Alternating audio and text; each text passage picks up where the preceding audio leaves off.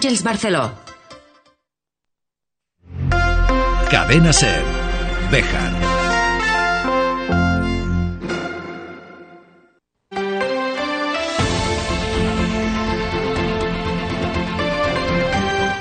Hoy por hoy Bejar.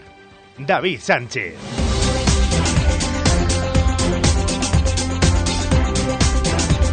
Doce y 21 minutos de la mañana, bienvenidos amigos y amigas de la radio, esto es Hoy por Hoy Bejar y Comarca, es viernes 6 de octubre del año 2023 y Ángeles Barcelona nos ha vuelto a robar un minuto de local. Con todo lo que tenemos que contar, así que por tanto vamos a arrancar. Opino de que, opino de que, opino de que, opino de que, opino de que, opino de que, opino de que, opino de que, opino de que, opino de que, opino de que. Qué bonito me ha quedado este arranque tan poético. No pidan que se repita porque la conexión neuronal, neuronal solo funciona una vez al día. Ya han visto que en este segundo intento no ha funcionado. Opino de que, Lo que sí va a funcionar es lo que nos van a contar todas las personas que se van a pasar durante esta próxima hora y 40 minutos por la sintonía de Cervejar. Vamos a hablar de sanidad, vamos a hablar con la plataforma en defensa de la sanidad pública de Bejar y Comarca y esa situación que se vive con la falta de médicos en el centro de salud bejarano. También vamos a hablar con el alcalde de Candelario. La Villa Corita ha acogido durante esta semana el congreso de la Asociación Es Montañas. Ya saben que Candelario es la capital de las montañas 2023. Es que no me falta la razón. Hablaremos también de la actividad taurina que va a acoger mañana la Plaza de Toros de Béjar. Opino de que, opino de que, opino de un nuevo fin de semana que se presenta para el Béjar Industrial en busca de la primera victoria de la temporada. Nos vamos a ir hasta Madrid. Para hablar con un bejarano que ha estrenado una serie de televisión en Amazon Prime Video. Sí, sí, un director bejarano que ha estrenado una serie en Amazon Prime Video y nos lo va a contar. Y de vuelta de Madrid hacia nuestra comarca, vamos a ver si podemos hacer una parada por Mogarraz para una denuncia que nos eh, traslada una vecina de cómo se encuentran esas carreteras secundarias en donde se empieza a acumular basura. No sé Tendremos también un final musical para este viernes, más las secciones habituales y todo lo que nos dé tiempo a contar antes de que el rock llegue a las 2 de la tarde, aquí, en su casa, el 88.3 de la FM en Cervejar. Bienvenido, bienvenida y gracias como cada día por estar al otro lado.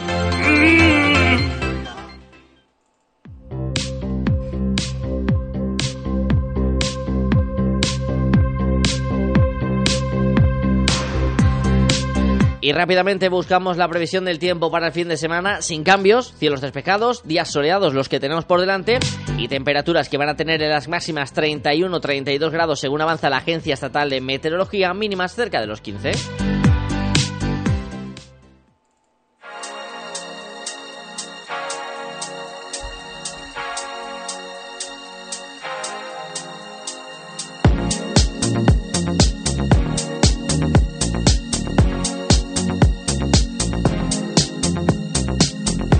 Ayudar a las personas que padecen cáncer en Béjar y comarca. Con ese objetivo nace la Asociación Bejarana contra el Cáncer, una asociación que se presentará en sociedad este próximo domingo 8 de octubre con una gala en el Teatro Cervantes con dos pases a las 6 y a las 8 de la tarde y con entrada gratuita. Un evento que va a unar poesía, música, emoción y varias sorpresas más. Ayer los integrantes de este colectivo bejarano se presentaban ante los medios de comunicación. Escuchamos al presidente Elías Fraile hablar de cuál es el objetivo con el que nacen. Nunca, el objetivo nunca se ha beneficiado la persona de esta, de esta, de la zona. Y nuestro objetivo es ayudarla todo lo que podamos. Somos, no hemos juntado un grupo de personas con una ilusión, con una ambición de ayudar y con unas ideas muy claras, muy claras, y con una personalidad bastante fuerte. Sabemos lo que queremos, que el objetivo final es ayudar. Menos haremos muchas actuaciones, muchas cosas, muchas galas, pediremos por donde haya que pedir para conseguir al final el objetivo que es ese, ayudar a las personas. No solamente el cáncer es en octubre ¿eh? y de color rosa, son todos los meses del año y de todos los colores. Rompemos la barrera, esta asociación va a romper la barrera mm, que nunca ha habido, que siempre eran mujeres pidiendo y recaudando para llevarlo fuera. Ahora somos personas, o sea, hombres y mujeres, y la cobertura se vamos a dar igual, a hombres, mujeres, niños incluidos, a todos el que padezca y a sus familiares, dentro de lo que se pueda. Yo me admiro cuando vamos a otro sitio, o a Barco de Ávila, vamos a Salamanca y vemos mucha gente joven de voluntarios, activas, eh, modelos, donde hay que, entre comillas, copiar de ellos y cogiendo lo mejor de cada sitio para acoplarlo aquí a nuestra zona. Este salto yo creo que va a ser importante. No venimos de paso, venimos para quedarnos. Una asociación vejerana contra el cáncer que, como bien explica también su vicepresidente, Luis Rodríguez, acaba de nacer y se encuentra en esa fase de desarrollo. Este embrión puede desarrollarse en forma de un ratoncito o en forma de un gigantosaurus, vete tú a saber. Todo depende del apoyo que se reciba y de cómo seamos capaces de interrelacionarnos con todas las demás fuerzas que tienen que ayudar a todo esto y ahí es donde tendremos que conseguir, pues eso, una intercomunicación tanto con los poderes públicos como con las demás asociaciones. Pero creo que lo ha definido bastante bien Elías. El objetivo es ayudar de la forma en que sea necesario y eso es lo que habrá que ir viendo cómo se les ofrece. a cualquier persona de la tierra de Bejar que pueda necesitarlo. Quien tenga una idea, lo que sea, aportar lo que sea, bendito sea, será recibido con los brazos abiertos. Antiguos colegas profesionales del, del gremio de sanidad que en un momento dado quieren echar una mano también, ya veremos cómo, pero insisto, somos embrión, ayudándonos a crecer y veremos hasta dónde somos capaces de crecer, desarrollarnos y en qué nos convertimos.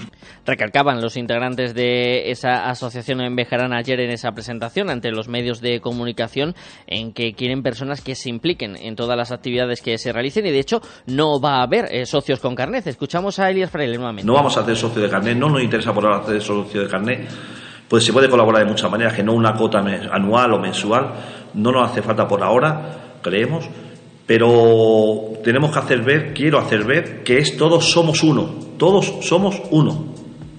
Simplemente, eso, dar la vuelta a la tortilla, nos tenemos que autoayudar. Hombres, mujeres, niños, ricos, pobres, da igual, somos todos iguales. La gala de presentación eh, de cara a los bejaranos será este domingo 8 de octubre a las 6 el primer pase, a las 8 el segundo en el Teatro Cervantes con entrada gratuita.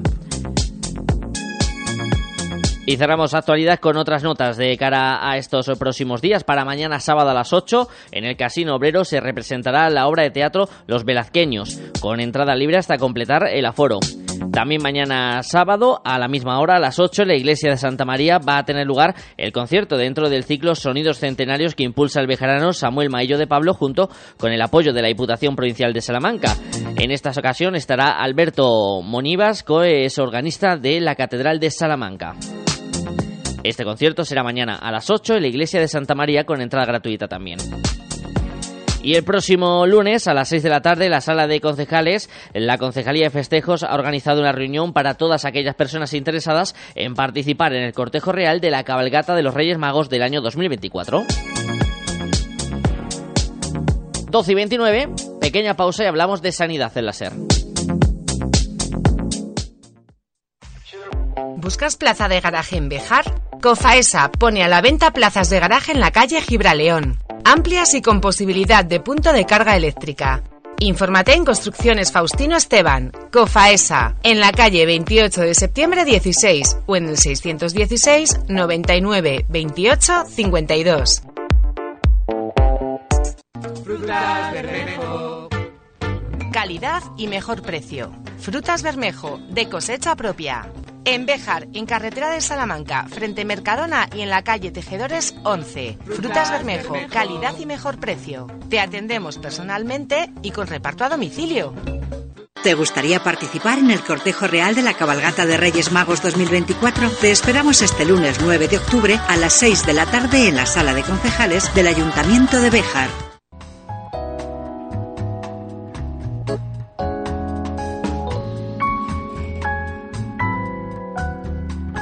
Mañana de viernes 6 de octubre del año 2023, eh, hace unos días se ha celebrado el debate del Estado de la Comunidad Autónoma de Castilla y León. Si han escuchado los diferentes discursos, puede que les haya llamado la atención las palabras del presidente Fernández Mañueco, del Salmantino, en el que decía que la sanidad en Castilla y León va muy bien.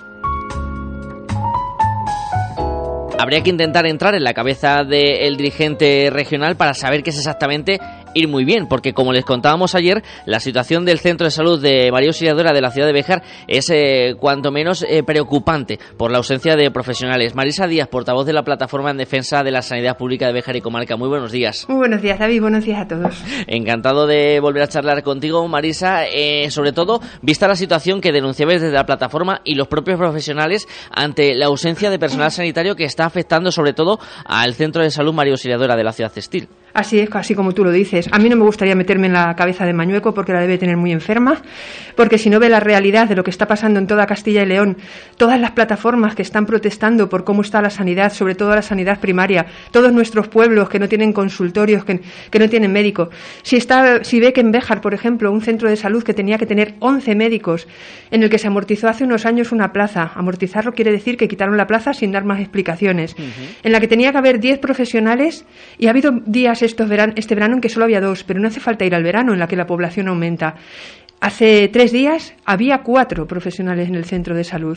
Gente que no se sustituye, profesionales que no se sustituyen. Eh, de esos diez profesionales que decíamos que tenía que haber, quedan nueve, porque una de las plazas se fue, la médico que tenía la plaza se fue a, Extremadura porque sacó allí su plaza. Esa persona no se ha sustituido. Tenemos un médico que está de baja por larga duración que tampoco se ha sustituido. Otro médico que se fue a urgencias hospitalarias de Salamanca, de donde había venido, tampoco se ha sustituido. Si a eso le añadimos que tres médicos hacen la guardia diariamente en el hospital y al día siguiente no tienen consulta porque hacen 24 horas el día anterior, tres médicos que no son normalmente sustituidos porque los médicos de área, que son los encargados de sustituir a estos profesionales, médicos eh, históricamente maltratados porque solo se les hacía el contrato el día que trabajaban. Esos médicos teníamos que tener siete, hubo un momento que era siete, después tuvimos cuatro, hubo un momento en el que solo se quedó uno, ahora creo que hay otra vez tres o cuatro, pero son médicos que tienen que ir a cubrir las bajas de otros sitios y se ven saturados. Los profesionales están cansados porque los dos médicos o tres o cuatro que quedan en el centro de salud ven como su cupo aumenta porque se reparte eh, los de las otras consultas, incluso algunas veces tienen que pasar alguna, alguna de pediatría. Gracias a Dios la situación de los pediatras se ha normalizado y ya no es tanto así, pero están cansados, llegan verdaderamente cansados a hacer su guardia porque no pueden asumir. ¿Qué, ¿Eso en qué interfiere en la sanidad? Pues en que eh, estos profesionales saturados eh, tienen unos cupos que no pueden atender. Si no los pueden atender, tienen dos minutos o tres para cada paciente y no se lo pueden dedicar tampoco y al final las urgencias hospitalarias se saturan. Ayer había tres o cuatro horas de, espera en las urgencias hospitalarias de Béjar. Imaginemos qué habría pasado si además no tuviéramos urgencias hospitalarias en Béjar que hay que recordar que nos quedamos sin urgencias hospitalarias y fuimos capaces de revertir esta situación porque la gente protestó y salió a la calle. Y porque hay reclamaciones. Y a todo esto hay que sumarle, Marisa, que luego, por ejemplo, eso conlleva retrasos a la hora de asignar citas que se viene arrastrando desde el verano, como ya denunciabais, que se estaban haciendo citaciones a largo plazo, tres, cuatro semanas como mínimo de tiempo de espera. Ahora hay un poquito menos de tiempo de espera, pero por eso, porque tú citas a la gente, la gente eh, va a la consulta de un médico que no es el suyo, que no, se, no tiene su, tiene su historial delante, pero no, no tiene tiempo para revisarlo debidamente. Y porque tú, cuando tienes tu, tu médico, tu médico sabe, antes de que tú entres por la puerta, lo que te pasa, quién eres y cómo puede tratarte. Si es un profesional que te desconoce, aumenta el tiempo. Eso, esto está en, detrimento de la, de la, sanidad. Hemos dicho lo de siempre. Siguen diciendo que no hay médicos de atención primaria. Es cierto que es una, una, especialidad poco atractiva que tienen que hacer sumir y que de una vez que hacen el MIR tiran por otras especialidades, porque además, lo hemos visto, son maltratados y se van a, otros, a otras comunidades en las que se les trata mejor. Pero hay que decir también que cuando quieren privatizar y quieren decir que estos médicos que se saque a, a, a clínicas privadas, hay médicos de atención primaria para esas cosas. Pues sí, para esas cosas se pueden contratar en, en la pública. Desde la Gerencia Territorial de Salud que os comenta, Marisa, ¿qué información le llega a la plataforma de qué se está haciendo desde instancias superiores para suplir esta falta de, personal? Que aun entendiendo que es un problema general de España, esa situación que se vive en cuanto a la sanidad y la ausencia de, médicos, no sé si os dan alguna pauta de qué se está trabajando o cuál es la posible solución. No, yo creo, a la, a la plataforma tú sabes de siempre que siempre se nos ha ninguneado, no, no se nos da ninguna información, tampoco somos una entidad que, tenga derecho, por decirlo así, más que cualquier otro ciudadano, a ser informado. No hacen nada, no dicen nada. Eh, mi opinión particular, mi opinión particular es que ellos pretenden hacernos sentir que la sanidad pública no tiene ninguna solución. Entonces, si tú quieres que una cosa no tenga solución, la publicitas. Esto no tiene solución, esto va mal. Entonces, a partir de ahí, yo intento solucionar como puedo. Te llevo a la privada, te hago con, con amiguismos, con gente que cobra por otra parte. Eh, Nuestros médicos, nuestros médicos recién licenciados no pueden ejercer la medicina de médico de primaria sin, sin haber hecho el MIR, sin haber hecho la especialidad. Sin embargo, vienen médicos extracomunitarios, que yo no, no, dudo de su preparación en absoluto, pero no van a estar mejor preparados que nuestros licenciados, desde luego, a los que se les hace un contrato de médico de área, pero se les hace trabajar como médico de equipo, como médico de centro de salud. Me parece una discriminación total. Habría que hacer también que ellos tuvieran otras cosas para que nuestros médicos trabajasen. Y a partir de ahí no creo que le estén poniendo ninguna solución. Se han inventado ahora una cosa que ellos llaman gestión compartida de la demanda. Eso es atribuirle al personal de enfermería unas funciones que ellos no tienen. O sea, que unas atribuciones a las que ellos no llegan. El paciente tiene una urgencia o tiene una necesidad de, ir a atención primaria, se pone en contacto con el centro de salud, eh, le atiende un administrativo, qué le pasa con el enfermero y el enfermero enfermera, pues, eh, y ellos deciden si le tiene que ver el médico, si no le tiene que ver el médico, si ellos pueden arreglar algo. Eso no lo pueden hacer ellos. Y el personal de enfermería se está quejando de estas cosas. Así que la solución es directamente todo el mundo pasa al médico.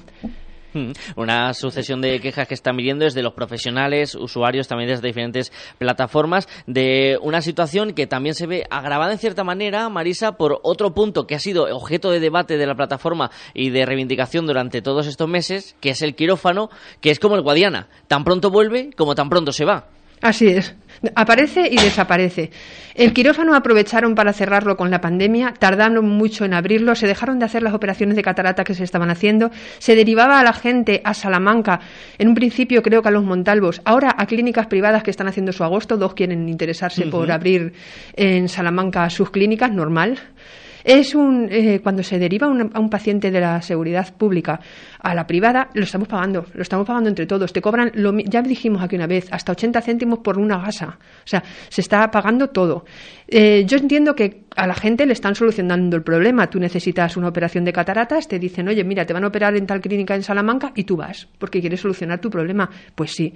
Pero teniendo un quirófano en Béjar, perfectamente equipado, que lo hemos dicho, teniendo unos profesionales que quieren hacer intervenciones. Por ejemplo, el traumatólogo, el último quirófano que ha habido en Béjar, en la semana pasada o hace dos semanas, en septiembre, era una operación de traumatología. Se metieron cuatro pacientes. El traumatólogo dijo que podían haber operado perfectamente a ocho pacientes. Ese fue el último. Y que él quiere operar en Béjar. Y que hay que hacer fuerzas pero porque sus superiores no le dejan operar en Béjar a este profesional. Igual pasará con otros. No puede ser que nos tengamos que hacer una peregrinación a Salamanca y da y vuelta todos los días para una prueba, para otra prueba y para todo solo porque no, se les, no les da la gana a ellos operar en Béjar. ¿Qué pasó? Durante eh, la campaña electoral nos abrieron otra vez el quirófano. Poquitas operaciones, pero lo abrieron, programaron bastantes operaciones en un mes, pocas de las por las que podían ser. Al mes siguiente, como ya estábamos todavía en, campaña, volvieron a programarlo. Cuando estábamos en elecciones, lo abrieron, lo, las hicieron. Después han ido menguando hasta que ya en octubre no hay programada ninguna, en noviembre no hay programada ninguna y lo que suelo decir yo, en diciembre hay vacaciones, en enero la resaca de las navidades, en febrero, bueno, ya veremos, en marzo te abren falsas promesas y luego llega mayo y ya nada porque en junio, julio y agosto nunca hemos tenido quirófano. Y eso es darle, marear la perdiz. Eh, quiero desde aquí decir aprovechando que me has dado pie por lo de la campaña electoral, que los políticos locales en la, en la campaña electoral, me refiero precisamente al que nos está gobernando, eh, llevaba en su, en su, en su programa, en su programa eh, casi todos los puntos que teníamos en la plataforma. Yo dije, ay, qué bien, si pensamos lo mismo, hay que, hay que activar la, la sanidad, eh, creo que el otro día se ha, hablado muy poquito a la pregunta de, Javier Garrido, muy poquito sobre la sanidad. Sí, es un problema y hay que arreglarla, pero ¿cómo? ¿Se están tomando cartas en el asunto? No. Con nosotros se quisieron poner en contacto y nosotros estábamos perfectamente abiertos a cualquier diálogo con el, con el ayuntamiento, sea del signo que sea, que lo hemos dicho cien veces, con tal de que arreglen el problema. Nadie habló, nos, nos, nos, lo propusieron, al final nadie habló con nosotros. Entiendo que la, que la agenda preelectoral es muy amplia. Y después, nada. Después nadie ha contactado para ver qué problemas tenemos y cuál no. Esperemos que se revierta esa situación, que llegue esa llamada desde Luis Francisco Martín, alcalde de la ciudad de Béjar y su equipo de gobierno, que respondía en ese pleno que les preocupa la, sanidad. Y como bien aportaba Marisa, lo comentábamos ahí en esta casa, de un pleno de tres horas se habló dos minutos y cincuenta y dos segundos de este asunto de la sanidad. Y precisamente sobre uno de esos temas que se tocó en esa intervención, Marisa, me gustaría que habláramos también. ¿Qué pasa con el aparato de radiología, con ese famoso aparato de rayos X prometido a bombo y platillo a inicios de año, si no recuerdo mal, o finales de 2020? De que iba a venir a Béjar y que también parece que se está alargando. No sé si es que le cuesta llegar desde Vallejera hacia abajo. entiéndame ustedes la, ironía y el, la cierta retranca ante esta situación. Bueno, eh, acuérdate que el aparato de rayos lleva muchísimos años, lleva muchos años estropeados, que cada vez que tenía pequeño problema era imposible encontrar piezas, que la gente tenía que irse a Salamanca para hacer una radiografía de cualquier cosa, que la gente puso un montón de reclamaciones y eso fue lo que hizo, las reclamaciones, vuelvo a decir que aunque parezcan una tontería y la gente vaya y nos diga para lo que sirve esto, al final, al final, un garbancito, otro garbancito sirven para mucho. El aparato de rayos va a llegar a Béjar. Por lo visto, el aparato de rayos va a llevar a Béjar. Se están empezando a hacer las obras, ya se, han ya se ha trasladado, se está intentando ver a dónde se va a trasladar el ecógrafo mientras tanto, porque está en la misma zona y se van a empezar a hacer las obras. Eh, la parte que juega en, detrimento y, en, a poco favor nuestro es que antes de diciembre tiene que estar el aparato eh, colocado porque si no se pierde no sé qué tipo de subvención o algo así. Pero según nos dicen, hay un aparato comprado para el Centro de Salud de San Juan de Salamanca, para otro centro de salud que no recuerdo cuál es, y para el de Béjar. Eso me lo han dicho a mí personas que trabajan dentro y que están metidas en el, en el asunto.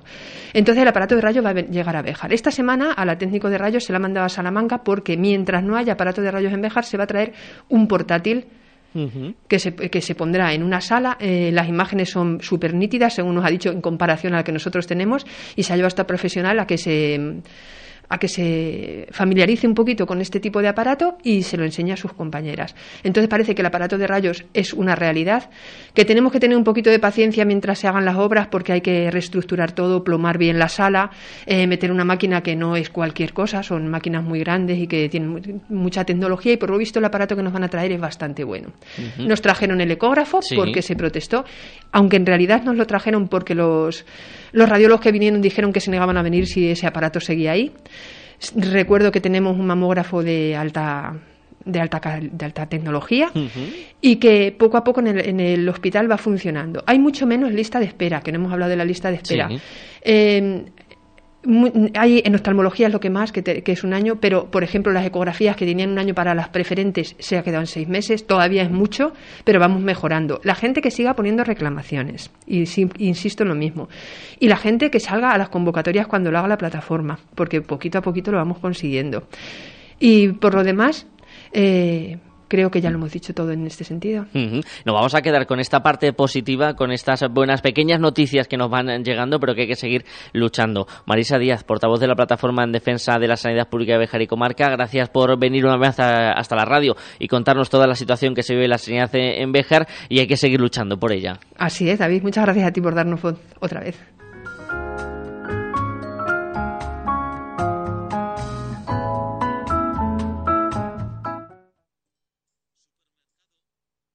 Restaurante La Plata. Déjate seducir por nuestra carne de buey madurada de producción propia, por el cuidado al producto de temporada, por nuestra bodega.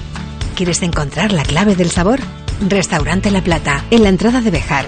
Reservas 923 400 282. Que te una pierna, que vayas en una silla de ruedas, eh, al final es deporte. Para mí el power es el deporte. El deporte inclusivo es el deporte practicado de manera Este pasado fin de semana, Béjar ha acogido la segunda Supercopa de España de baloncesto en silla de ruedas, un deporte que también es protagonista en una plataforma de streaming en Amazon Video con un documental que lleva una firma bejarana detrás, la del director Pablo Tejeda. Vamos a conocer qué se esconde detrás de Power. Ya saben que yo el inglés no lo tengo muy bien, así que Pablo, no sé si lo habrás pronunciado bien. Buenos días.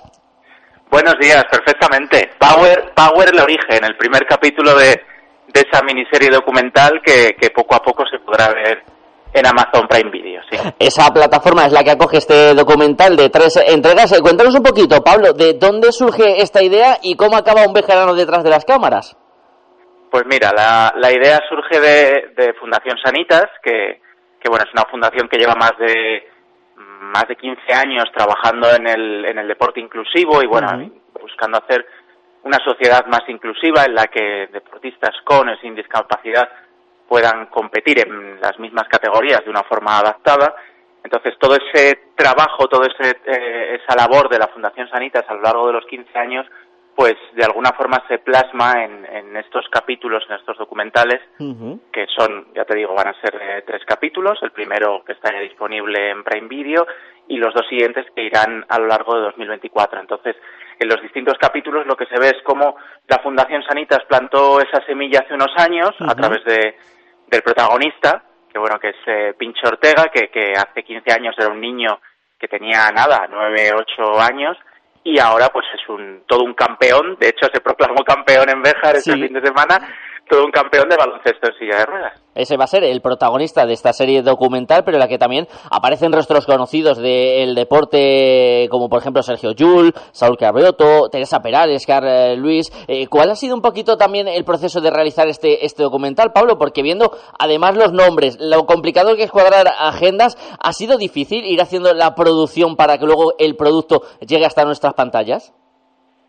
Bueno, pues ahí has dado en un clic, digamos, de, de la complicación de particularmente de, de, este tipo de productos porque, como tú muy bien dices, pues eh, son deportistas de élite, o sea, desde Carl Luis hasta, hasta Sergio Yul, ¿no? Eh, Real Madrid ha involucrado. Afortunadamente, cuando hablamos de este tipo de temas, eh, en general, la gente, y sobre todo, pues personas como, como Sergio Yul, que es, bueno, que es, que es puro amor, es un encanto, pues siempre están más predispuestos y siempre hay más hueco probablemente en la agenda para, para tratar este tipo de temas que temas a lo mejor más deportivos, más tal, que a lo mejor eh, no les apetece a lo mejor tanto hablar de, de, polémicas o, de, o de temas más complicados, ¿no? En ese sentido nos han puesto muchas, eh, muchas facilidades y, y, bueno, gracias a eso pues tenemos esa cantera, ese cartel de, de deportistas, deportistas con y sin discapacidad, desde Carl Luis, Teresa Perales, eh, de Cirevila, por supuesto Pincho, bueno, todos. Un documental que además nos lleva de viaje hasta Alabama, si no me equivoco, Pablo.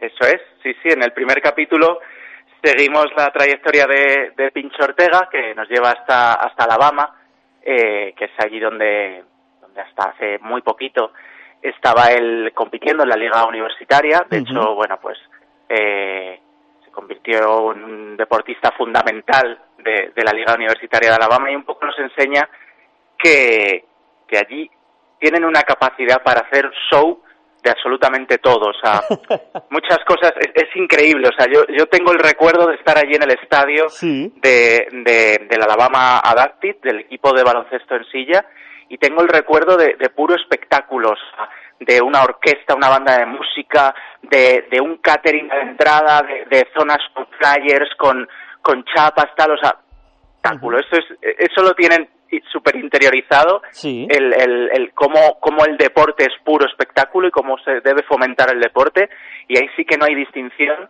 entre con o sin discapacidad. Y en ese sentido, Pincho ha aprendido una lección muy importante que, que que trata de trasladar ahora a España.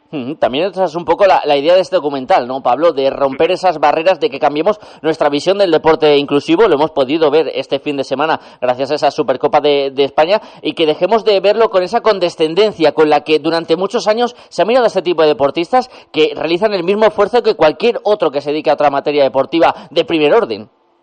Totalmente, totalmente. Yo fíjate una cosa que, que aprendí, lo digo, lo digo siempre, en cuanto empezamos a grabar este documental, fuimos a, a un, a un partido de, de la selección española de baloncesto en silla eh, en, en Madrid.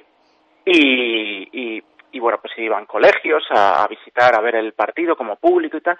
Y entre el público había una niña que tendría unos nueve, diez años eh, en silla de ruedas y que se la veía pues eh, muy blanquita, como que estaba claramente a la pobrecita le pasaba algo, ¿no? Sí. Pero tenía una sonrisa viendo a esos chicos, a esas personas jugando al baloncesto en silla, tenía una sonrisa que dices, wow. O sea, es que es tan importante tener referentes, es que es fundamental transmitir esa imagen de, ostras, estas personas, estas personas están haciendo algo increíble, están dando un puro espectáculo, un esfuerzo deportivo que yo no me imaginaba que yo también podría hacerlo, ¿no? Y es un poco lo que te das cuenta cuando ves este tipo de deportes, que como tú, como tú muy bien dices, eh, al final es también espectáculo, es esfuerzo, es, bueno, el baloncesto en sí es que es espectacular, o sea, se dan unos golpes, se dan unas caídas que es que no, no te imaginas, o sea, es, es espectacular. Lo hemos podido comprobar este fin de semana en primera persona, hemos disfrutado de ese alto nivel competitivo. ¿Cómo ha sido trabajar con Pincho Ortega, Pablo? ¿Cómo ha sido el rodaje con él? Pues es que Pincho es un encanto. Y, y bueno, yo creo que un poco lo podéis, lo, lo habéis visto allí en Bejar, que, que, rápido en cuanto le piden hacerse fotos, rápido se acerca, es, es una persona maravillosa. Y, y, y, aparte de eso es que es un jugador excepcional. O sea, es un jugador que se ha visto en, en la Copa este fin de semana en Béjar, que uh -huh. es eh, desequilibrador. O sea, que, que en cuanto él entra eh, a, al partido, eh, o sea, se, se hace totalmente con el, con el control. Y en ese sentido, él tiene ese espíritu de deportista de élite, sí, siendo muy joven, porque uh -huh. tiene 23 años y le queda todavía trayectoria, pero luego aparte tiene esa cercanía eh, tan humana que, que a lo mejor otro deportista de élite a su edad, pues ya estaría un poco más distante y ya es más difícil hablar con él. Esa magia que se transmite también a través de la pantalla con este documental Power, el origen, el primer capítulo de esa serie de tres. ¿Qué supone para ti, Pablo, qué supone para un vejerano como este de tu caso, tener una serie en Amazon Prime Video? Que no todo el mundo puede decirlo, ¿eh? Tú también en ese sentido, no sé si cumpliendo cierto sueño en ese... Hay cierto paralelismo entre el sueño que se cumple de Pincho Ortega y el sueño del director Pablo Tejeda. y la verdad es que es una oportunidad eh, pues eh, brutal, una, una gran oportunidad, un sueño también cumplido, como dices, ¿no? De, de poder ver ese germen, ese proyecto que empezó a mediados del año pasado, eh, que ahora se empiece a ver en Prime Video y sobre todo que la gente, el feedback que nos transmite uh -huh. eh, es, es muy bueno, es muy positivo porque es un documental, es una serie documental que los valores que transmite, que los valores que se ven son positivos, o sea, lo que vas a ver es, es algo bonito, es una historia bonita. Vas a terminar sacando una conclusión bonita y vas a terminar aprendiendo algo, ¿no? Yo el primero, dirigiendo todo el proyecto, que, que, que he sacado esta conclusión que te digo de lo importante que es tener referentes y que y que todo es posible uh -huh. si, si encontramos el camino hacia, hacia nuestros sueños, hacia, hacia el objetivo que nos, que nos marquemos y un poco, pues efectivamente, eh, ahí ese es el objetivo que nos habíamos marcado y es un sueño, pues tener eh, este contenido en, la plataforma como en una plataforma como Prime Video. Y para nosotros como vejeranos un orgullo poder presumir del trabajo de Pablo Tejeda, que pueden ya ver esa primera entrega en Amazon Prime Video, ese capítulo que lleva por título El origen de la serie documental Power. A lo largo de 2024 llegarán los otros dos entregas restantes de las que también hablaremos en, su momento. Pablo Tejeda, enhorabuena por este trabajo. Yo estaba viendo el, el documental este fin de semana y me parece es un trabajo excelente y que sirve también para poner en valor el lado humano de, del deporte y que estamos deseando ver las otras dos entregas y que te pases por aquí por Béjar para que nos hables sobre ese documental que desde luego tiene una pinta excelente. Claro que sí, bueno, pues muchísimas gracias y animo a la gente a que lo vea y sobre todo, fíjate, animo a que a que se vea, a que lo vean los niños, a uh -huh. que se vean los colegios incluso, ¿no? Porque es eh, conocer el deporte pero pero de otra manera, quizá no tanta la, la parte competitiva, sino la parte de los valores que transmite el deporte.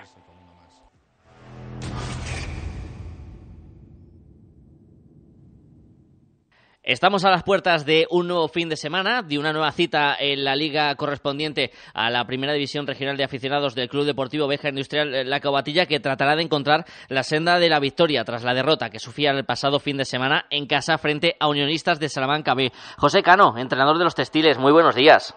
Hola, ¿qué tal? Buenos días. ¿Cómo están las sensaciones y cómo está el vestuario después de esa derrota en los últimos instantes de partido? Bueno, pues eh, intentando, bueno, pues mentalmente superar, superar el, el, el, trago del otro día. Bueno, creo que, digamos que el fútbol fue, fue cruel el otro día con nosotros, pero, pero bueno, eh, sabemos que es fútbol y tenemos que reponernos y mirar, mirar en el próximo fin de semana, que es, que es lo importante, ¿no? Un partido que más allá del resultado y de ese gol en el minuto 90 del conjunto charro, eh, buenas sensaciones del Bejar Industrial Mister, sobre todo reponiéndose de manera rápida al gol inicial. Sí, a ver, eh, yo cada vez que veo que veo vuelvo a el partido, pues eh, bueno, pues pues más me refuerza, ¿no? Eh, quiero decir, nosotros sabíamos que jugábamos ante ante un gran equipo, ante uno de los equipos eh, bueno, pues que está hecho para, para estar arriba y bueno, la verdad es que eh, yo estoy muy contento del trabajo, de, bueno, pues de la forma en que, en que planteamos el partido y cómo se solventó. Eh, pero bueno, sí es cierto que el fútbol tiene estas cosas y bueno, pues eh, fue el minuto 98. eh, creo que se debería haber terminado antes el partido, pero, pero bueno, que, que es así. Yo las sensaciones que, que me traje para casa, bueno, pues eh, por un lado enfadado, enfadado por el resultado, pero por otro lado creo que el trabajo fue, extraordinario y, bueno, el, equipo contrario, eh, siendo el equipo que era, pues bueno, no encontró huecos por ningún sitio, jugamos defensivamente muy bien, muy ordenados, eh, bueno, trabajando lo que planteamos que era, que era lo que queríamos. ¿no? Y ese buen trabajo va a dar frutos más pronto que tarde, estamos seguros de ello, aunque el rival del próximo domingo, Mister, nuevamente complicado, otro filial, el del Zamora B ahora. Sí, bueno, y también está arriba. Eh, bueno, el, el, calendario ha sido así de caprichoso, al final tienes que jugar con todo el mundo. Eh, está claro que si nosotros hubiéramos tenido un poquito más de suerte en estos tres partidos de lo, de lo que hemos tenido, pues bueno, eh, seguro que estábamos más tranquilos, pero como tú dices, yo estoy convencido de que antes o después eh, los resultados van a llegar porque el, porque el trabajo está, está siendo fenomenal. ¿Qué podemos destacar del filial zamorano, Mister? ¿Cuáles son un poco las líneas en las que está trabajando el Bejar Industrial para sacar algo positivo en esa visita? Bueno, pues el filial del Zamora, como es normal, es un equipo muy joven, un equipo muy joven eh, que le pone mucha intensidad a los partidos y además no está exento de, calidad. Eh, juegan en Morales del Vino, es un, un terreno de, de césped natural, al que, bueno, al que vamos a tener que adaptarnos. Eh, bueno, es un buen equipo, es un buen equipo que es, bueno, ya sabes que cuando tienes el primer equipo ahí, pues eh, la expectativa siempre, siempre está latente, ¿no? Eh, bueno, mmm, conocemos sus virtudes, pero también sus defectos y bueno, vamos a intentar trabajar durante la semana pues para conseguir el, el, el, el la primera victoria que bueno que creo que ya nos hemos merecido una primera victoria que se está resistiendo Mister ¿hay algún aspecto del juego que te esté preocupando? por ejemplo y aunque aquí también afecta la, la suerte esa falta de puntería de cara a gol al menos en este comienzo de temporada que recordamos el año pasado ese inicio tan goleador de, del Béjar las ocasiones siguen llegando pero falta a veces esa pizquita de suerte ¿no? para materializarlas Sí, evidentemente. Eh, nosotros en estos tres partidos hemos hecho eh, ocasiones más que suficientes como para llevar más de un gol a favor, además de penalti. Eh, sí, lo bueno, me preocupa, sí, pero me preocuparía más si no, si no creáramos esas ocasiones. No estamos creando muchas ocasiones, sobre todo el día de, el día de, de Medina. Eh, bueno, el otro día el partido fue más igualado y bueno, yo creo que el día del Salamanca también creamos algo más que el contrario. Sí. Eh, preocupado del todo, no. Sí es cierto que creo que en el momento que empecemos a meterlas, eh, bueno, pues eh, esto va a cambiar. Mm, pero bueno, también estoy contento porque porque las estamos creando. Uh -huh. Esperemos que ese acierto de cara a gol dé sus frutos este próximo fin de semana, la visita del Béjar Industrial, la cobatilla frente al Zamora B. La última pregunta, eh, pregunta, mister, aunque es un tema más de despachos y hablábamos hace unos días con el presidente, con David uh -huh. Pérez, eh, ¿sabéis algo sobre el tema de la alineación indebida del Salamanca Club de Fútbol UDSB? ¿Os ha comentado algo la federación, mister? Eh, no, estamos a la espera. Eh, bueno, yo pensaba que a día de hoy esto ya estaría resuelto eh, de una manera o de otra, eh, pero bueno, sí es cierto que al parecer en la federación, bueno, pues están muy liados con el tema de ahora, ahora comienzan las, las competiciones de los chicos y tal, y bueno, yo tengo entendido que están muy liados con, bueno, pues cuestiones de, de fichas y toda esta historia, y bueno, nos dicen que en breve tendremos una contestación, así que bueno, a ver si es pronto y, y, es positiva, por supuesto. Esperaremos a ver en qué queda ese asunto y desearle al Béjar Industrial toda la suerte del mundo para este próximo fin de semana. José Cano, entrenador, charlamos la próxima semana y ojalá con la primera victoria de la temporada. Venga, vamos a por ello. Gracias. Gracias, Mister. Noticias y seguimos. Vox destituye a varios cargos de su cúpula, uno de ellos el gente, según han avanzado esta mañana El País y el Diario.es, tras el escándalo del traspaso de 7 millones de euros a su fundación, la formación de ultraderecha dice que es solo una reestructuración. Mariela Rubio, buenas tardes. Buenas tardes, sí. Juan José Aizcorbe, el gerente de Vox, según el diario El País, ha cesado en plena polémica por las irregularidades económicas del partido al conocerse el trasvase de fondos entre Vox y su fundación Disenso. No es, como dices, el único cambio en la cúpula de Vox, ya que Abascal también ha destituido a la responsable jurídica nacional, Marta Castro, cuyas funciones pasaría a asumir Jorge Buxadé, el vicepresidente de Acción Política del partido. La portavoz de Vox, Pepa Millán, decía hoy que no le consta que su gerente haya presentado su dimisión y sobre el equipo jurídico hablaba de una reestructuración para hacer más ágil el partido. Nosotros ahora mismo estamos cogobernando en, en varias comunidades autónomas, estamos en más de 100 ayuntamientos por lo cual necesitamos eh, hacer más ágil la estructura del partido. Según Millán, Marta Castro, la hasta hoy responsable jurídica del partido, no lo abandonará, sino que ahora será coordinadora jurídica. El incendio de Tenerife en la Orotava y Santa Úrsula baja de nivel y los 3.200 desalojados van a poder volver a sus casas en las próximas horas. Tenerife, Andrea Espósito. En una hora comienzan los realojos de las 3.200 personas de los municipios de Santa Úrsula y la Orotava que llevan ya 48 horas fuera de sus casas por la reactivación de este incendio que ha afectado unas 40 hectáreas de las más de 14.000 que ya había calcinado el pasado mes de agosto. Además, las autoridades han decidido bajar a nivel 1 la emergencia porque ya la situación es mucho más tranquila que en el día de ayer, por lo que también la UME vuelve a replegarse a sus cuarteles. Se quedan ahora trabajando en la extinción del fuego 93 efectivos terrestres y 8 medios aéreos. En Baleares, la policía ha detenido a cinco miembros de una familia por irrumpir en un instituto y propinarle una paliza a un niño. Detrás hay una pelea entre la víctima y otro menor por un balón. ¿Qué más sabemos, Mallorca? Juan Antonio Bauza. Todo empezó cuando en el patio del centro un menor golpeó una pelota que le había llegado y el otro se enfadó con él. Se inició ahí una pelea entre ambos y al cabo de un rato se personaron en el centro cinco familiares de uno de ellos. Entraron amenazando de muerte buscando al joven que había tenido el enfrentamiento con su familiar. Le localizaron y uno de ellos le pegó un puñetazo que le tiró al suelo. Algunos familiares aprovecharon para darle patadas. Varios profesores consiguieron llevar al menor a otra sala y los agresores quisieron huir pero habían cerrado las puertas del centro los propios trabajadores. Finalmente, y bajo amenazas, se marcharon del lugar. Ahora han sido detenidos. Se duplican las reclamaciones por fraudes ante el Banco de España. Casi un tercio fueron por operaciones fraudulentas, aunque bajan las quejas por los costes en el mantenimiento de las cuentas. Jordi Fabrega.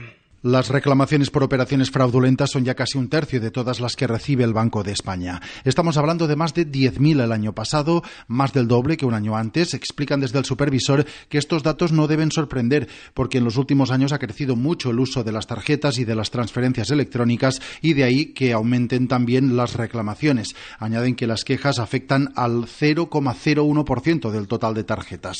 Según la memoria que ha presentado hoy el Banco de España, en 2022 recibieron 30 34.146 reclamaciones, prácticamente las mismas que un año antes, y los bancos devolvieron más de 6 millones de euros por estas quejas. En Vitoria se ha profanado esta noche la tumba del socialista Fernando Bues, asesinado por ETA un día después de que se vandalizara su monolito. Bildu rechaza, pero no condena a Vitoria Evado Maica.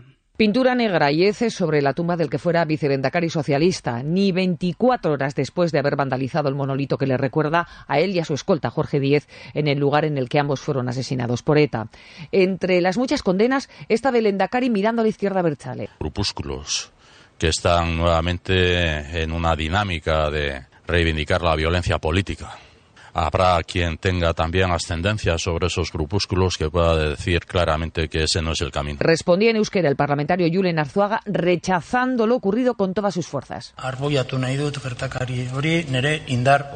Rechazo que no condena la palabra tabú por cuya presencia no ha podido aprobar el Ayuntamiento de Vitoria una declaración institucional. EH Bildu no ha firmado. Gran éxito de la fiesta del cine que se ha celebrado esta semana en España con un 22% más de espectadores que la última edición empuja sobre todo el cine norteamericano. Dani de la Fuente. 1.198.062 espectadores han acudido a las salas en esta fiesta del cine que se ha celebrado entre el lunes y ayer jueves con entradas a tres euros y medio, un 22% más que en la de mayo, pero casi 100.000 espectadores menos respecto al año pasado. En otoño de 2022 fueron casi 1.300.000 personas al cine. Una taquilla, como decías, dominada por Estados Unidos, con la ciencia ficción de The Creator, el terror de Saw y La Monja o la intriga de misterio en Venecia. En cuanto al cine cine español solo aparece en el top 10 de la taquilla la secuela de Campeones, la película de Fesser y el thriller Todos los nombres de Dios. Deportes, Oscar Ejido, buenas tardes. Hola Laura, buenas tardes. Está hablando ahora Luis de la Fuente, que hace poco más de una hora ha dado la lista de convocados para los dos próximos partidos de Liga de Naciones, la próxima semana, ante Escocia y Noruega. Las novedades, recordemos, Sancet del Atleti de Bilbao y las vueltas de Oyarzábal de la Real y de Fran García del Real Madrid en detrimento de Baena, Gaya y Abel Ruiz. Además, repite la min llamada. Además, hoy comienza la jornada 9 en primera con el Atleti de Bilbao Almería a las 9. Mañana juega el líder, el Real Madrid con problemas en el centro de la, defensa porque Ancelotti pierde a Álava, que se suma a las bajas de Nacho por sanción y a la de Militao por lesión, así que Chuamení o Mendy pueden jugar junto a Rudiger. Ha dicho Ancelotti además en la rueda de prensa ahora que no cree que Modric quiera marcharse en enero por estar jugando menos. Hablando de lesiones, también es baja Robert Lewandowski en el Barça después de que el polaco se lesionara en Oporto, así que el delantero es baja con Polonia y se centra ahora en recuperarse para el clásico. Tenemos también hoy baloncesto con un Basconia Real Madrid y un Valencia Mónaco en el inicio de la Euroliga y en Fórmula 1 este fin de semana Mark Verstappen puede ser ya campeón del mundo en Qatar si queda al menos esto en la carrera del sprint de mañana sábado. Salir del camino marcado. Descubrir nuevos territorios. Llegar a lo inesperado. Ampliar horizontes. Conversar es mucho más que hablar. En A Vivir que son dos días, conversamos para profundizar en la actualidad, conocer otras ideas y viajar por la ciencia, la cultura y el humor. A Vivir que son dos días, con Javier del Pino. Cadena Ser, el poder de la conversación. Pues de momento es todo, a las 2, la una en Canarias, más noticias en hora 14 con Javier Casal y seguimos en cadenaser.com. Cadena Ser. Servicios informativos. no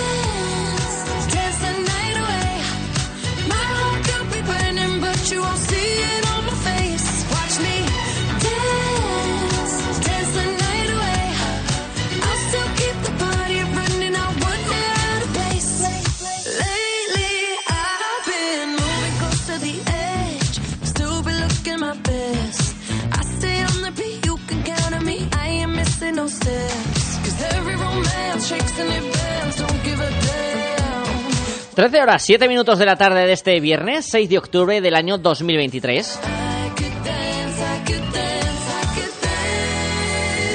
Watch me Arrancamos aquí esta segunda hora que nos va a llevar hasta las 2 de la tarde, en la que tenemos que viajar por la comarca. Candelario y Mogarrán nos esperan.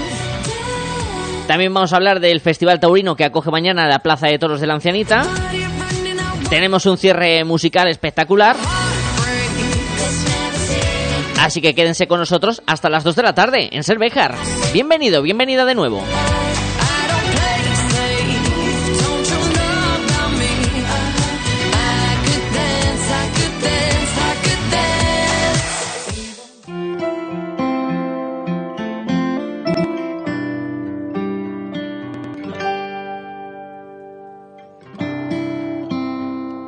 Iniciamos segunda hora de este viernes, 6 de octubre del año 2023 y lo hacemos eh, viajando hasta la calle Colón de la ciudad de Béjar, hasta Salón de Belleza Marta, para charlar un ratito con Marta Hernández. Hola Marta, muy buenos días.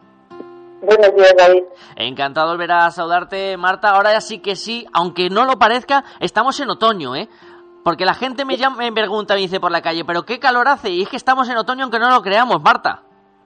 Cierto, en otoño estamos, no corresponde climatológicamente hablando, pero, pero estamos en otoño y las consecuencias del, del verano en lo que a la piel se refiere existen y están, aunque el tiempo siga siendo bueno, eh, demasiado bueno.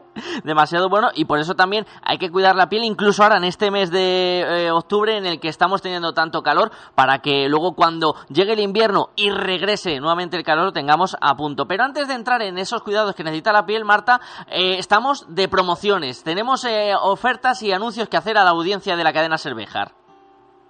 Bien, pues la, la última vez que, charlamos comenté que presentaría las promociones de, temporada y aquí lanzo alguna porque todavía eh, habrá alguna más a lo largo de la temporada del, del otoño.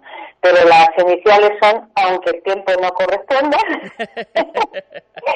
eh, bueno, pues eh, un tratamiento, hemos hecho un pack de unión de un tratamiento facial eh, con uno corporal, haciéndose al tiempo, que es un, es un peeling. Eh, sabemos todos que después del verano mm, se, se tome o no el sol, es decir, se broncee uno o no se broncee, porque puede tener, eh, podemos tener unos cuidados extremos y utilizar muchísima protección y no haber un, un- un exceso de pigmentación en la piel y no haber un engrosamiento excesivo, pero sí ha habido un, un uso o una- un abuso razonable de los productos de protección, que también taponan y asfixian y, e impiden una buena oxigenación en la piel.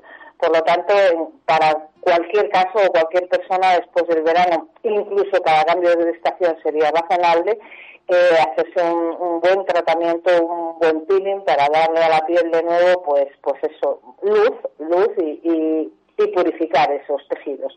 Por lo tanto, tanto a nivel de cuerpo como a nivel de cara sería ideal.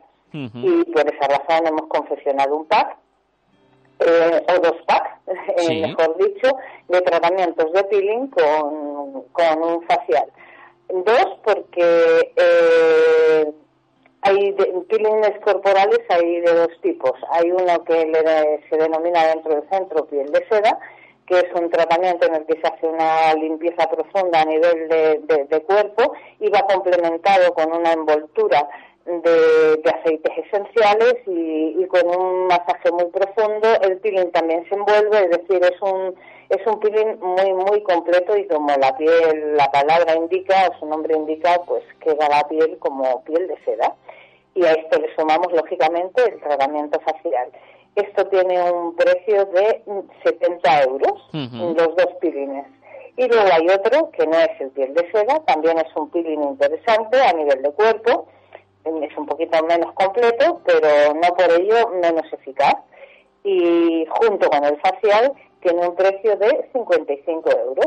Entonces, bueno, yo creo que es un precio bastante razonable y, y, bueno, pues para darse, no el capricho que podría entenderse como capricho, pero para dar salud a nuestra piel sería el momento ideal este mes, el mes de octubre, el mes de noviembre, para, para purificar y oxigenar nuestra piel. Ujú, Ahí tiene Esa esa, promoción importante.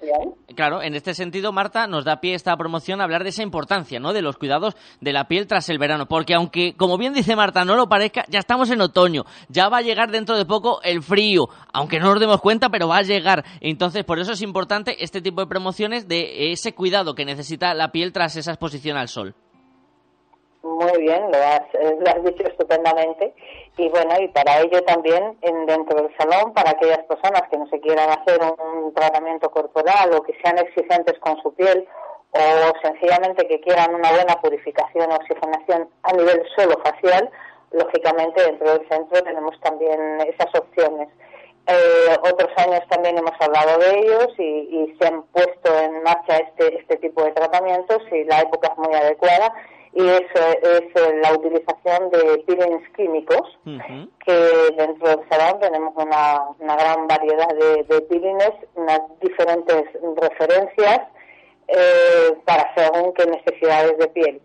Eh, y bueno, pues estos peelings tienen un, un coste que tampoco es demasiado elevado y son 40 euros la sesión. Cuando se puede se puede hacer un bloque y, y hacer tratamientos de recuperación que, iríamos desde la oxigenación a la hidratación, a la nutrición, yendo por pasos, haciendo una recuperación estupenda de la piel en un tratamiento de, de cuatro sesiones que, que sería ideal y sería el más completo, pero no obstante, una, una buen, un buen tratamiento de peeling mm, sería como mínimo necesario para, para todo tipo de pieles.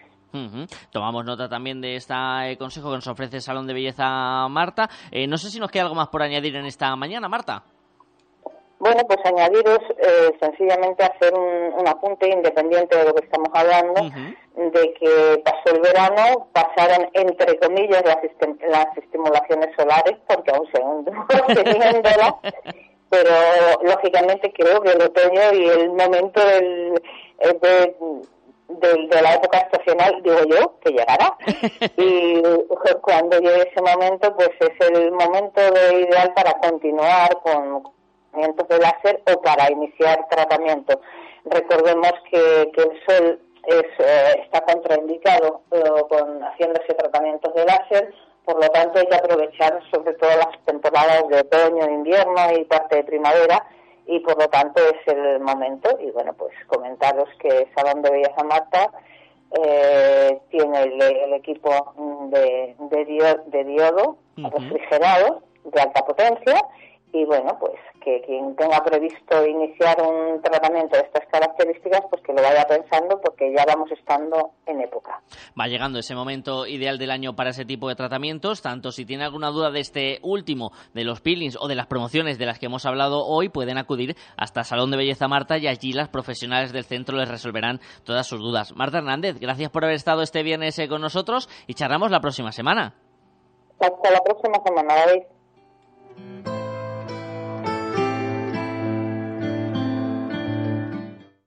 Salón de Belleza Marta, un equipo de profesionales con las últimas tecnologías y tendencias en salud y belleza. Más información y promociones en salondebellezamarta.com y síguenos en Facebook e Instagram. Salón de Belleza Marta, calle Colón 34, Béjar, 923 40 32 71. Mármoles Alba, especialistas en trabajos para cementerio. Elaboración de lápidas, panteones, nichos, columbarios. Contamos con máquinas de última generación, grabación láser, fotograbado, cerámica, inscripciones, diseño personalizado, además de nuestros servicios de limpieza y mantenimiento. Mármoles Alba, todo lo necesario para mantener en buen estado el lugar de descanso de sus seres queridos. Información sin compromiso en mármolesalba.es y en el 923 080841. ¿Tienes un gran consumo de energía eléctrica? Ponte en manos de un verdadero profesional y ahorra mediante una instalación de autoconsumo. En Gamo Energías llevamos 20 años realizando instalaciones fotovoltaicas. Nos ocupamos de todo el proceso, diseño previo, montaje, legalización y mantenimiento posterior. Gamo Energías, ingeniería especializada en energías renovables, empresa instaladora autorizada. Gamo Energías, el sol sale para todos. Desde hace rato se quería pegar. Puso la espalda contra la pared. Y si yo bajo, sabes que le haré.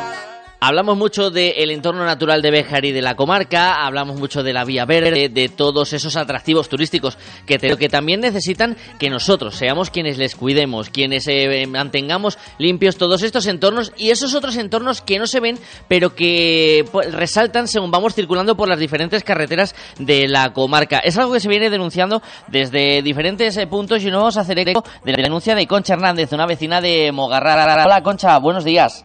Hola, buenos días.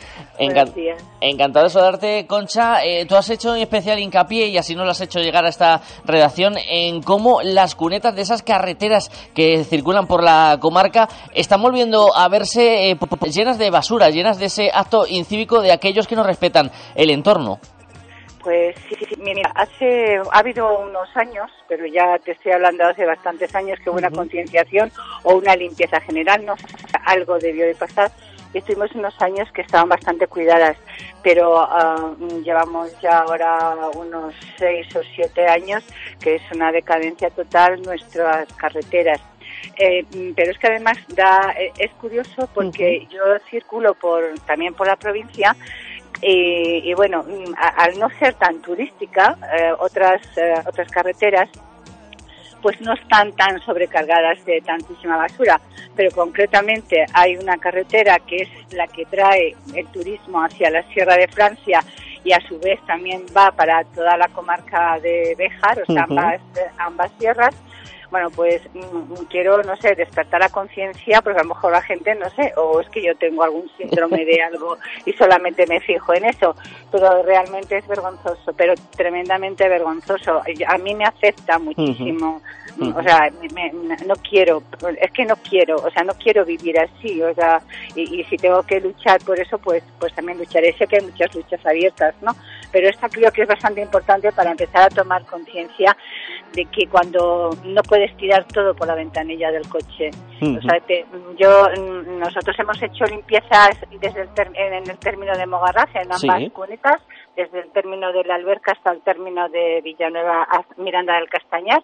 Y bueno, están limpias, te puedes encontrar alguna botella, pero es tan sencillo como parar tu coche cuando pasas, recogerla y ya está. Pero lo que ya sobrepasa, que eso no lo puede hacer una persona solamente, ni dos ni tres, tiene que ir una cuadrilla bastante grande o las instituciones tomar conciencia, es la cantidad de basura, porque van a salir camiones. Te puedo asegurar que Sí. salgan camiones. Es la carretera de las afueras de, de Bejas, o sea, cuando tú entras desde la Sierra de Francia Sí. hacia Bejas, eh, es impresionante. O sea, te puedo asegurar que es que hay una cantidad de basura cuando ya divisas Bejas, Ujú. eh, a man- que abajo está el río, a mano, a mano izquierda, según vas, eh, no sé, os os podéis fijar cada vez que paséis por ahí. Eh, me imagino que la gente lo tiene que ver, que no va a ser solamente una persona o dos o tres personas.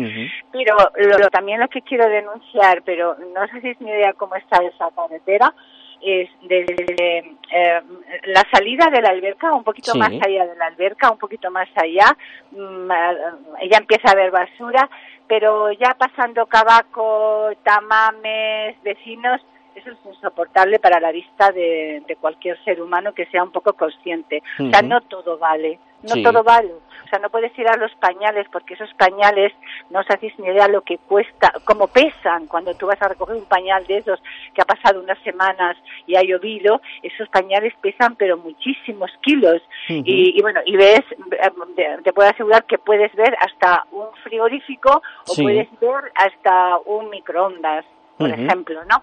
elementos que llaman la, la atención de lo incívicos que, que somos en ese sentido. Y aunque pueda parecer algo anecdótico, Concha, todo lo contrario, porque no dejan de ser carreteras que son el primer acceso de aquellos que vienen, eh, por ejemplo, a pueblos tan turísticos como la Sí, Alberca, como Mogarrazo, como el mismo propio Bejar, que quieren fomentar además ese turismo natural.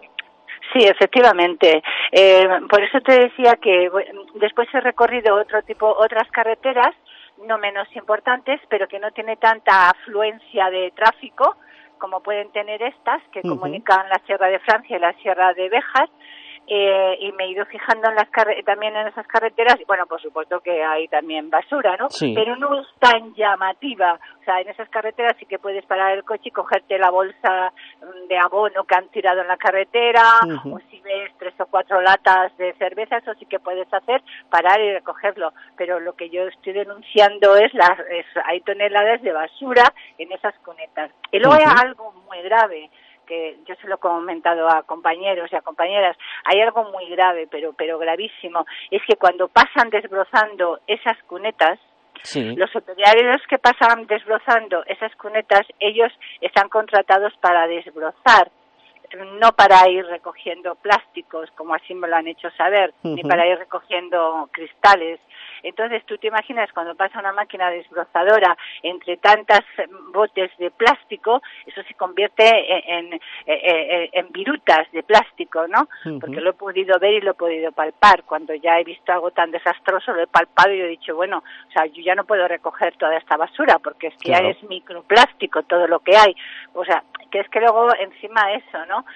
Pues pues que no desbrocen, es casi mejor que no desbrocen Claro. y que dejen eso porque la verdad es que está contaminando, está contaminando muchísimo. Ujú. Visualmente, y mm, bueno, he viajado, por, por suerte he viajado muchísimo a, a otros países. Sí. Eh, no tanto a países europeos como asiáticos o africanos. Y, y la verdad es que hay zonas de mi, de mi tierra, de mi provincia, de mi región, que empiezan, vamos, que se parecen muchísimo a la India o se parecen muchísimo a Damasco, a, a, a- a Siria o se parecen mucho a Jordania. Quiero decir que no hay tanta diferencia en esas cuestiones entre ellos y nosotros. Y si un pueblo realmente se puede diferenciar en cultura, en desarrollo, creo que también es eso. Dar una, la- la- ¿sabes? una educación que tenemos que dar y, y ya no a la gente joven, sino a la gente mayor también hay que dársela, porque vamos, eh, pues esa es mi denuncia. Sí, y además, te iba a decir, Concha, que además es una cosa, algo tan básico como es eh, no tirar nada por la ventanilla del coche, esperar a llegar Sí. al siguiente municipio, y para eso están Sí. los diferentes eh, contenedores, y que también, aunque pueda padecer, igual que lo decíamos, en el aspecto visual, también en el sentido de posibilidad de generar incendios, porque al final esa, co- esa basura acumulada puede acabar generando en, eh, un incendio y devastando una parte de nuestro entorno. Sí, sí, sí, totalmente. A mí me han dicho que una, un culo de botella es imposible que cause un incendio y yo digo que sí es posible, porque cuando yo he sido pequeña, cuando Claro. era muy pequeñaja, he jugado ah, con, con los culos de botella a, a encender, a, a hacer fuego con los niños, hacíamos cositas, ¿sabes? Eh, en nuestra inocencia, ¿no? O sea, a mí que me, no me digan, porque me han debatido que un culo de botella no puede ser. Cuando te están cayendo 38, 39, 40 grados sobre un culo de botella, puede prender un incendio perfectamente. Eh, Concha, ¿habéis trasladado esta situación a, a diferentes instituciones, no sean ayuntamientos locales, a la Diputación de, Salamanca, o tenéis pensado hacer algún tipo de acción para que tomen medidas en el asunto? Pues no, yo se lo he comentado a una persona eh, que, bueno, no sé, nos estará ahora oyendo. Es un diputado y que está bastante implicado, es muy sensible con estas cosas, pero todavía realmente no se ha hecho nada. Yo lo he comentado en círculos, ¿sabes? Sí. Eh, en, mi, en, mi- en- en nuestro término de Mogarra sí que se, hacen, se han hecho muchas batidas, se han hecho batidas que, que todo el pueblo, la gente joven, gente mayor, hemos llevado un camión y hemos hecho en dos días, hemos recogido los dos lados de las cunetas, ya te digo, desde la zona de la alberca hasta el cruce de Miranda del Castaña, que más o menos es el término de Mogaraz y las cunetas están bastante, están bastante controladas o si tú o, o si te vas hacia Bejar y hay un trozo que está muy bien pero de repente ves un saco enorme bueno pues tú paras con el coche me imagino que más gente también Ujú. lo hará y lo recoges porque es que realmente daña la vista porque porque es que daña la vista por eso porque vivimos además de esta naturaleza vivimos de vivimos del turismo vivimos del paisajismo y si lo contaminamos de esta manera pues no me parece lógico ya ya sé que, que hay muchísimos más problemas y muchísimo más graves pero esto a mí es algo que realmente también me preocupa porque esto Ujú. además ya es una obsesión o sea Sí. Tengo que ir bastante mm, eh, a Salamanca, tengo que ir por motivos familiares y la verdad es que es una tortura, porque ya te obsesionas, ¿no? Y dice, y ya piensas, eh, ¿sería yo capaz? ¿No? Ahora mismo no puedo por mi situación familiar, porque no puedo. Pero yo creo que sí, todavía con los años que tengo, sí que podría eh, ser capaz de limpiar esas cunetas todos los días. Me haría un par de kilómetros y, y entonces no creo que no creo que tampoco sea tan difícil eh, las instituciones pero vamos a ver eh, por esa carretera están Sí. pasando muchísimos coches que son del, que vienen al Parque Natural de Batueca Sierra de Francia Ujú. Eh, vienen muchísimos coches me refiero gente oficiales ellos no ven cómo están esas cunetas porque si yo las veo la gente que está en las instituciones también lo ven digo Desde yo, luego.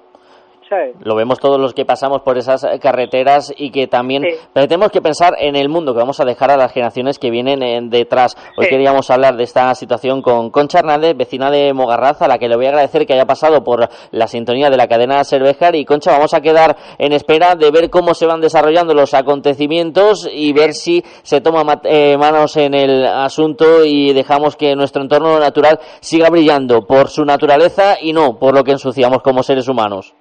Pues sí, muchísimas gracias. Por lo menos a ver si, eh, no sé, estas, estas palabras, si consiguen algo. Simplemente con que levantemos la conciencia de un par de personas, vamos avanzando. Calidad y mejor precio. Frutas Bermejo, de cosecha propia. En Béjar, en carretera de Salamanca, frente Mercadona y en la calle Tejedores 11. Frutas Bermejo, calidad y mejor precio. Te atendemos personalmente y con reparto a domicilio. Autoescuelas España tiene un curso imprescindible.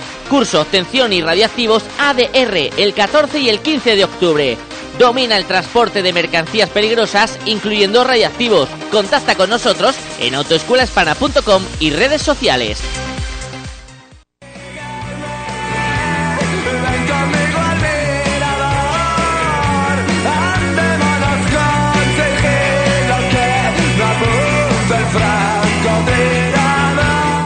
Plaza de Toros de la Ancianita acoge mañana sábado esa clase magistral, ese festival de tauromaquia impulsado por la Diputación de Salamanca y que ha elegido a la Plaza Bejarana para albergar a partir de las 5 de la tarde ese evento taurino.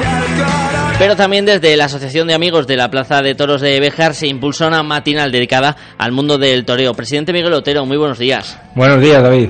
Encantado de saludarte, Miguel. Imagino que desde la asociación satisfechos porque era uno de los objetivos que os marcabais con el cambio de directiva, que se hicieran más eventos más allá de la tradicional corrida del 8 de septiembre en la Bejarana. Efectivamente, pues es- este año, eh, yo no sé, yo desde que tengo uso de razón, tres festejos en, Tres festejos taurinos en la plaza, pues no los recuerdo. Este año hemos tenido la suerte de tener la clase práctica, la, la- la corrida de la Virgen, y ya cuando no esperábamos que fuera a haber más festejos, pues nos viene de regalo esta, esta clase magistral de la Diputación de Salamanca, pues que ha apostado por nuestra plaza y a la que le estamos muy agradecidos de poder eh, albergar este evento. Y, y bueno, eh, como va a ser un día que pues el- la actividad eh, mayor va a ser por la tarde, pero por la mañana pues nuestra asociación pues quiere hacer una serie de actividades que, que creemos que van a estar muy bien y que van y que van a gustar a, la gente, tanto a los aficionados como a los no aficionados. Todo va a ser en ese entorno del Castañar, en la Plaza de Toros de la Ancianita.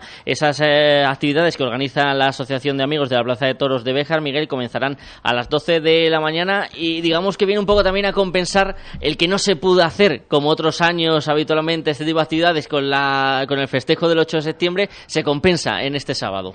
Efectivamente, el día 8 tuvimos la problemática de que los hinchables ocupaban el parque los días previos a, a la corrida y pues no podíamos no podíamos realizar la actividad en el parque que es donde se debe realizar porque en la plaza de toros al final eh, tiene que subir la gente hasta allí y, y demás y en, en fiestas la gente no, no sube. Entonces hemos apostado por hacerlo en la plaza a las 12 de la mañana Van a venir todos los toreros que torean eh, por la tarde, van a estar con nosotros en la actividad.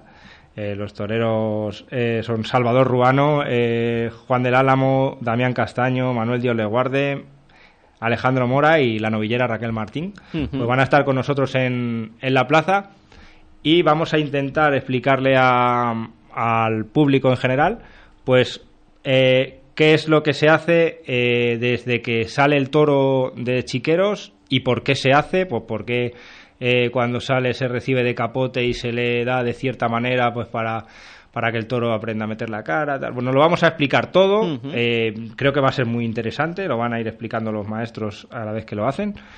Y bueno, harán un, un lance de, de capote cada uno, un lance de muleta, eh, pondrán banderillas. eh, va a ser muy interesante de ver y de, y de escuchar porque ya digo que lo vamos a ir explicando todo.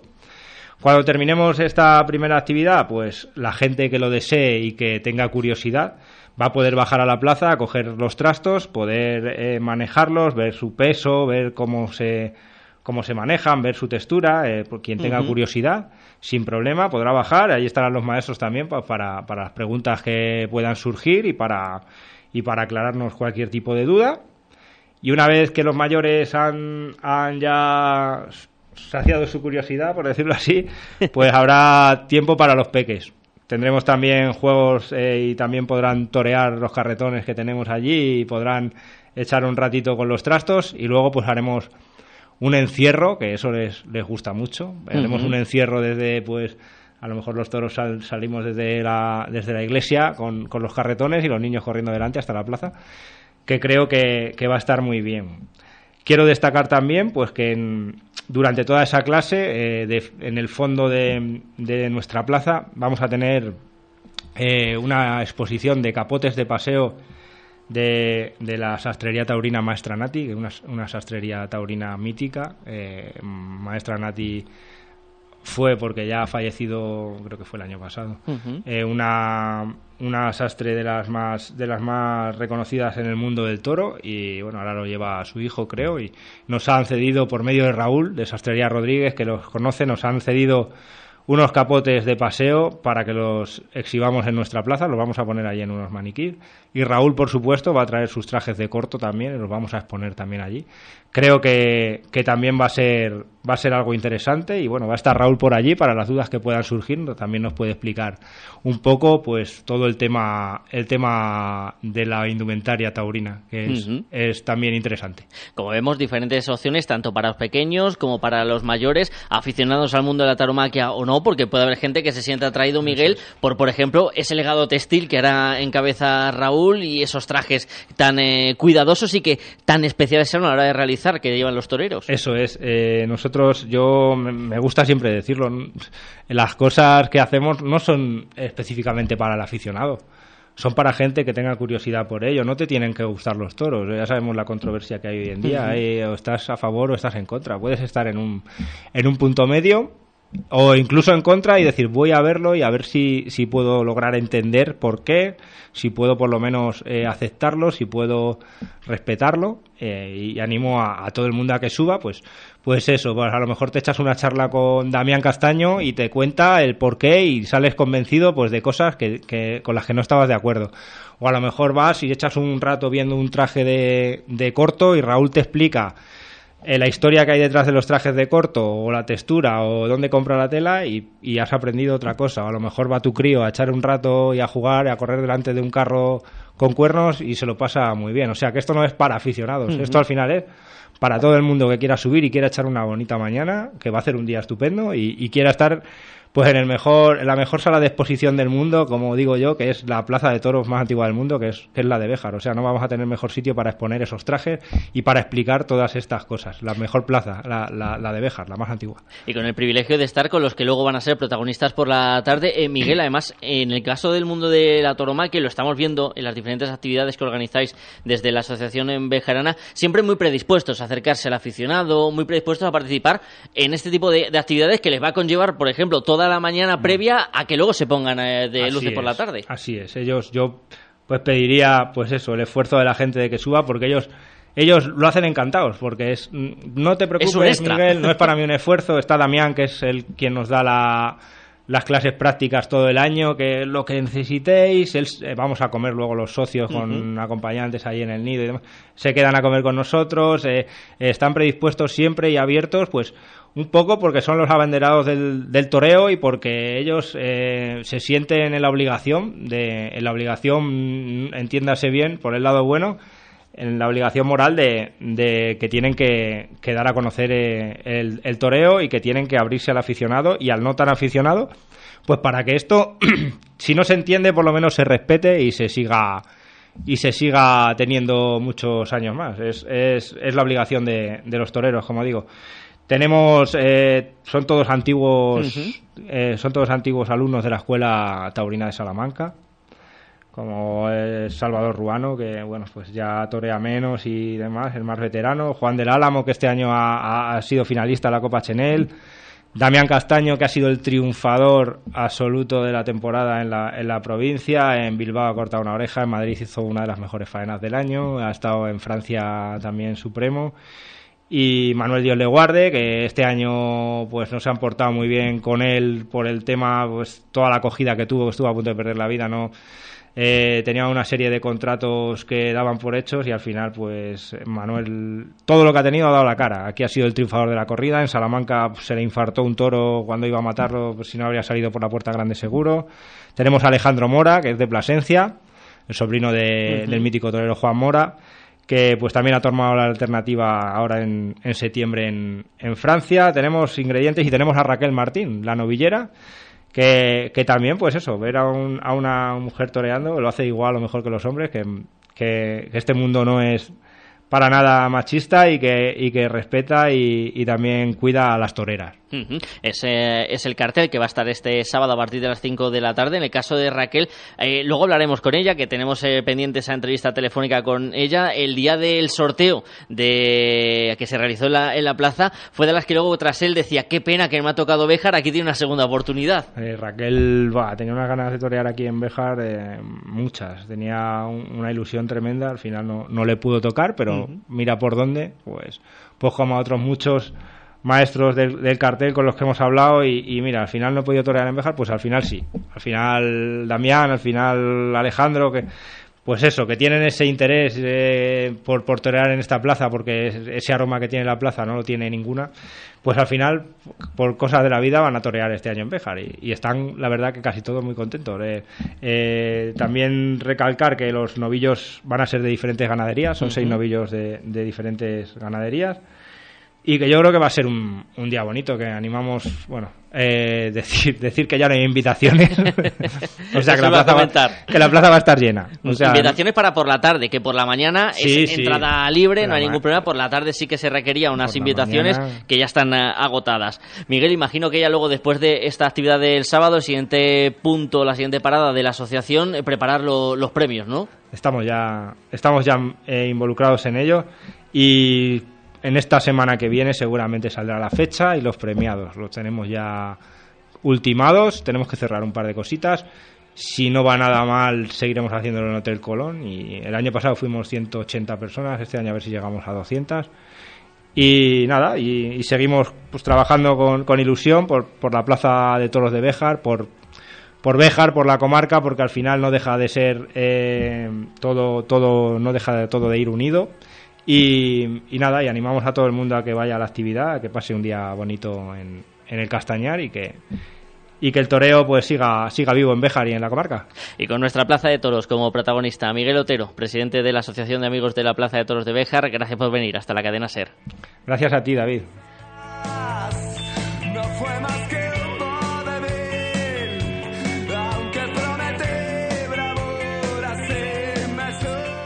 La Plaza de Toros de la Ancianita, que va a vivir este sábado una cita muy especial, con esa sesión matinal y sobre todo vespertina, con esa clase magistral en la que vamos a poder disfrutar de la novillera Raquel Martín, que ya estuvo en nuestra ciudad cuando se realizó ese sorteo del circuito de novilladas, pero que mañana sábado va a tener la oportunidad de estar vestida de luces en el albero bejarano. Hola Raquel, muy buenos días. Buenos días. Encantado de saludarte, Raquel. Te quedaste con ganas en el sorteo de que te tocara Béjar. Unos meses después llega ese premio. Pues sí, la verdad que la plaza de la ancianita siempre le he guardado un cariño especial por, por lo que representa, ¿no? Y por lo bonita que es y, y verte anunciado con, con matadores de toros que han salido de la escuela, pues es un auténtico honor, ¿no? Además, en un marco tan bonito y especial, como he dicho antes, como es Bejas. Para nosotros va a ser un placer. ¿Cómo está siendo esta temporada 2023? Raquel, ¿estás satisfecha con cómo se ha ido desarrollando los diferentes eventos en los que has participado? Eh, sí, este año he toreado poquito, pero la verdad que estoy contenta, porque han salido las cosas bien y bueno, eh, todo vale para ir rodando y, y para y para apretar un poquito más la siguiente temporada. Ha sido la primera mujer que ha participado en ese circuito de novilladas. ¿Has sentido cierta presión de ser la primera mujer que participaba en este circuito o eso queda una vez fuera, una vez que pisas el ruedo? Eh, realmente no, porque, bueno, yo lo digo siempre, yo soy un novillero con caballos más, entonces, pues, pues igual que mis compañeros, no, ni más presión, ni, ni distinciones, ni nada. Además tienes a tu lado a Cristina Sánchez, que estuvo apoderada, que ya vivió un poco esos primeros pasos que estás tú viendo ahora. Qué importante, ¿no? También es esa experiencia que te puede aportar Cristina en cada paso del camino. Sí, bueno, ya Cristina no está conmigo, pero la verdad que solo tengo palabras de agradecimiento hacia ella porque me ha enseñado pues al final lo que es el mundo del toro por dentro y, y se lo debo todo. Raquel, para aquellos aficionados que no te hayan visto, ¿cómo te defines como torera? Sé que es complicado hablar de una misma, pero ¿cómo podemos eh, definir ese toreo que tienes? Pues yo intento torear despacio, es mi, mi meta final, pero intento siempre hacer las cosas bien para, para llegar a esa, a esa despaciosidad, poder torear a gusto y relajada y, y bueno, que disfrute el público. Eres una novillera joven, eh, no sé si tienes marcados plazos, sobre todo en un mundo en el del toreo que a veces parece que se acelera esa llegada de la alternativa. En tu caso, Raquel, ¿tienes prisa porque llegue ese momento de dar el salto o prefieres ir paso a paso, camino haciendo camino poquito a poco? Pues ganas tengo muchas, pero sé que esto es un, una carrera de fondo y, y las cosas bien hechas hay que hacerlas despacio y con buena letra. Y nosotros vamos a poder disfrutar de Raquel Martín mañana por la tarde. No sé si vas a estar también por la mañana en esa actividad de clase de toreo que ha organizado por la Asociación de Toros de la Asociación de Amigos de la Plaza de Toros de Béjar. ¿Vas a estar también por la mañana? Eh, sí, sí que voy a intentar ir. Pues esperemos que estés con nosotros y poder disfrutar durante todo el día de Raquel Martín, que estará luego, eso sí, fijo a partir de las 5 de la tarde en la Ancianita, mañana sábado. Raquel, muchísimas gracias por dejarnos que te robemos estos minutitos. Suerte en el festival de mañana y en lo que queda de temporada y en la próxima, que estamos seguros que vamos a hablar mucho de ti. Bueno, pues muchísimas gracias. Bejar. Cadena Ser. ¿Te gustaría participar en el cortejo real de la cabalgata de Reyes Magos 2024? Te esperamos este lunes 9 de octubre a las 6 de la tarde en la sala de concejales del Ayuntamiento de Béjar. En Residencial Beleña se sentirán como en casa. Contamos con la modalidad multiservicio, destinado a personas que deseen conservar su domicilio habitual, pero disfrutando con horarios personalizados de todos los servicios del centro. Residencial Beleña, una solución para cada necesidad. 923 38 10 23 y en residencialbeleña.es. Juega con nosotros si quieres ganar. En Lotería Maitena nos gusta celebrar las fiestas a lo grande. Por eso ya tenemos a la venta la nueva peña para el 12 de octubre, para celebrar el Día del Pilar. No te quedes sin participar y corre a apuntarte.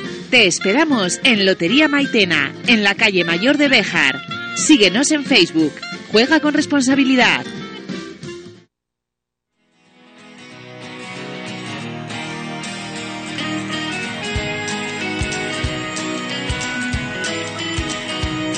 Ha finalizado el congreso que acogía durante este martes y miércoles la Villa de Candelario dentro de los actos de las asociaciones montañas y de la capitalidad de las montañas que ostenta la Villa Corita. Alcalde Pablo Hernández, muy buenos días. Hola, buenos días David y buenos días a todos los oyentes. Encantado de volver a charlar eh, contigo. Un balance de cómo ha sido este congreso de Es Montañas, el penúltimo acto dentro de esa capitalidad que ostenta Candelario.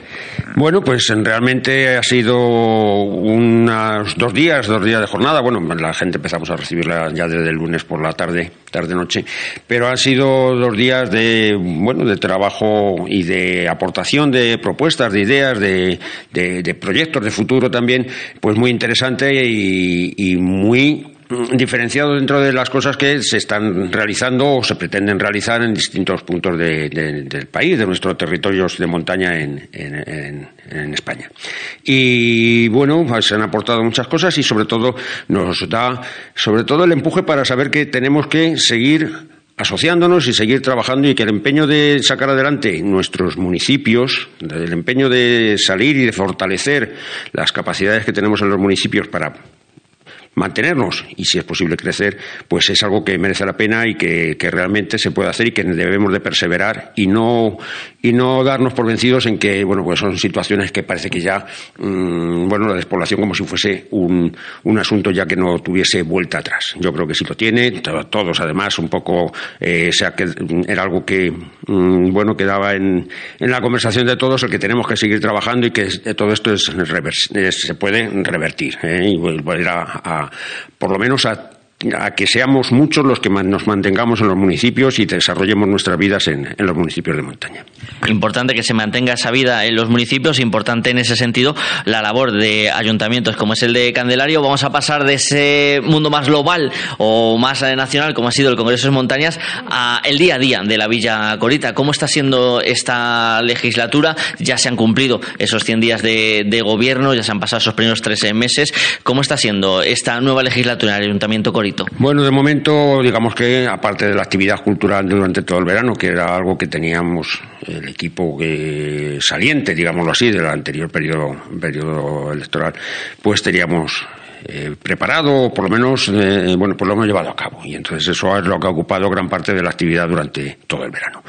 Eh, después, otro tipo de cuestiones, pues han estado paralizadas debido a, a cambios en, la, en, el personal del, del, consistorio, en el personal funcionario del consistorio. Me refiero a que, pues eso, la secretaria que había estado durante los dos últimos años cesó por razones, se fue a otro sitio, por cuestiones personales a otro municipio, y hasta que eh, a cabo, aún así ha sido un periodo rápido porque normalmente estas cosas llevan mucho tiempo desde que, e incluso en algunos momentos ni se cubren porque hay veces que la provisión de vacantes de funcionarios ha estado reducida porque no había plazas, pero bueno, en este caso y con un proceso rápido se ha conseguido que eh, a primeros de septiembre estuviese cubierto. Pero aún así también pues hace falta que esa persona vaya aterrizando, se hagan todos los trámites, etcétera, para eh, tomar posesión y, y, continuar. Bueno, eso es lo que, digamos, de alguna manera ha ralentizado, ha creado ahí un, pequeño vacío durante, durante un mes.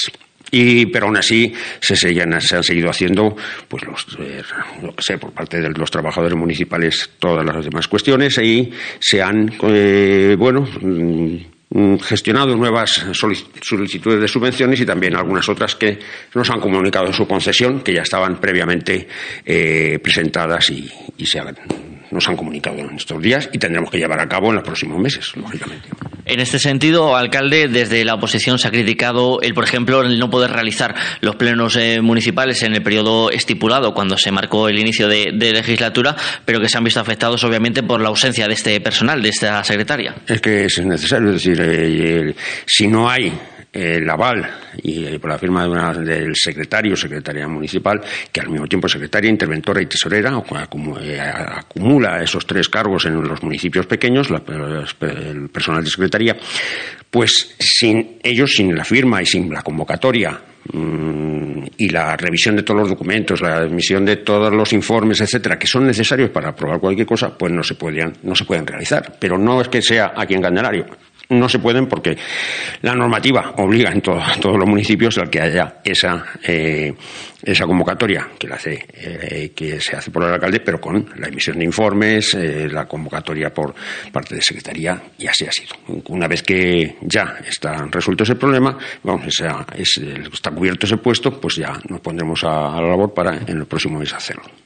Esa en cuanto a la situación de los plenos eh, municipales que denunciaba la oposición en Candelario. Hablábamos al comienzo de la entrevista, alcalde, de la unión de municipios. Un tema que une a Béjar y a Candelario es el tema del agua. Recientemente se ha constituido la nueva junta directiva de la mancomunidad del embalse de Béjar, a la que pertenece Candelario. Y decía el alcalde Luis Francisco Martín en el último pleno con asuntos pendientes a tratar entre ambos eh, consistorios relativos al agua.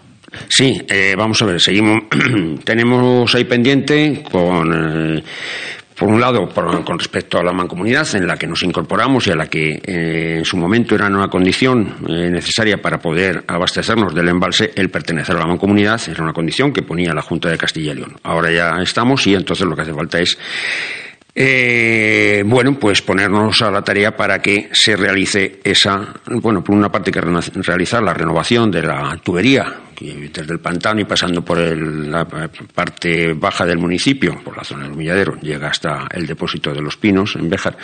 Bueno, pues esa renovación y, por y luego también la, eh, el impulso hacia los depósitos, eso hay que hacerlo y tendrá que ser ahí la Junta quien, eh, bueno, pues realice ese, esa eh, esa inversión, esa inversión para sacarlo adelante. Bueno, estamos ahí a la espera y yo creo que, bueno, pues si por parte de la mancomunidad y sobre todo eh, el ayuntamiento de Béjar y, y Candelario, pues bueno, pues remamos a la vez, pues, pues seguramente que podamos, podamos agilizar el que se, se haga cuanto antes y antes que otra serie de, de inversiones que se pretenden realizar sin haber todavía resuelto las situaciones que tenemos aquí, aquí desde donde nace toda esa, eh, esa infraestructura y esa, ese agua que emba- embalsada que va hacia, hacia el resto de zonas de la provincia.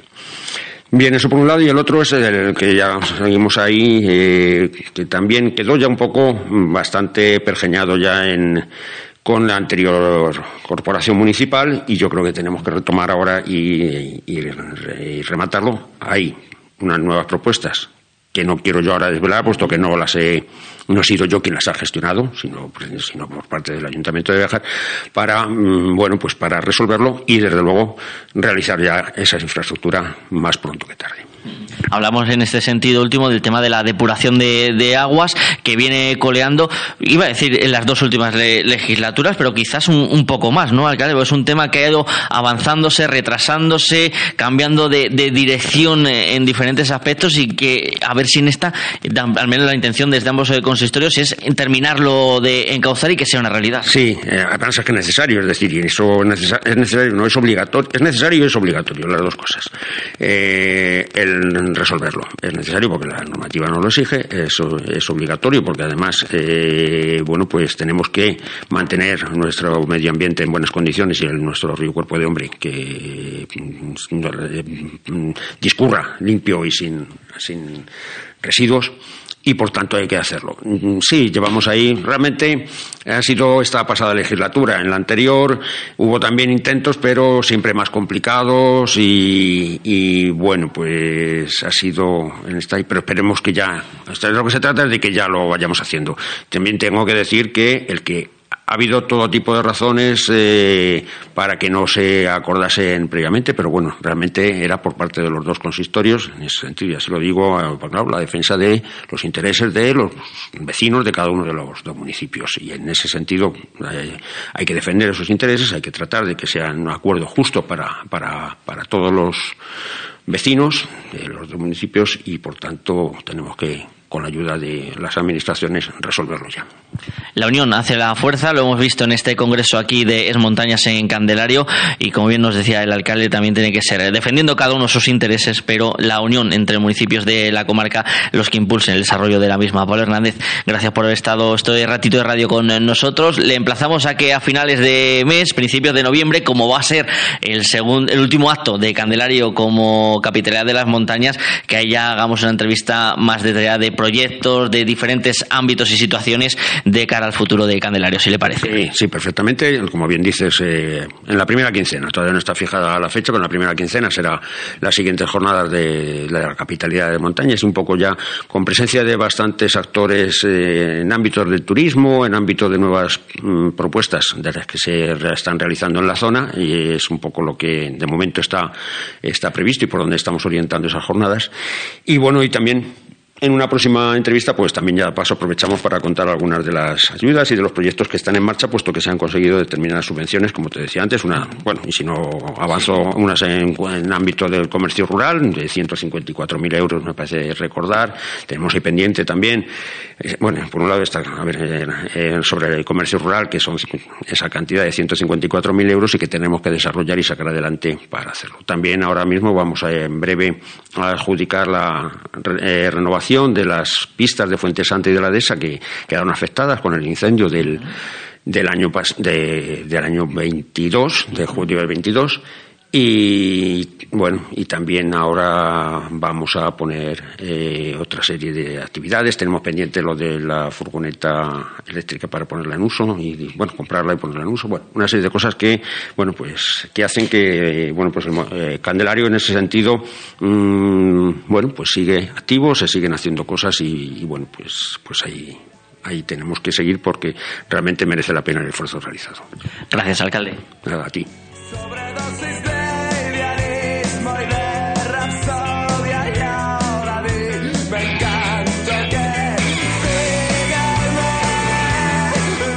Alquitara se viste de gala este sábado para recibir a los Fusiles, un grupo que va a llegar desde el sur de nuestro país, que va a llegar desde tierras andaluzas, aunque bien es cierto que en los últimos meses y últimas semanas son un poco como Willy Fogg, van recorriendo toda la geografía española con su último trabajo bajo el brazo. Llegarán este sábado, como decimos, a la Alquitara a las once y media de la noche, el precio de la entrada es de 10 euros y queremos conocer un poquito más sobre este grupo. Lo vamos a hacer con Pablo Cuevas, guitarra y voz de los eh, Fusiles. Hola Pablo, muy buenas.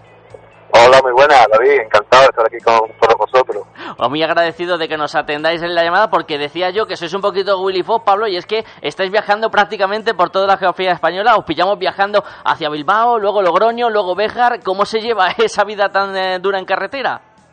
Sí, hombre, nosotros que relacionamos directamente el rock and roll con, con la carretera, ¿no? Hay, hay muchas bandas, cada cual lleva su línea editorial o lo hace como a su gusto, que bueno, que prefieren salir poco porque realmente, bueno, a veces renta, a veces no renta tanto, ¿no?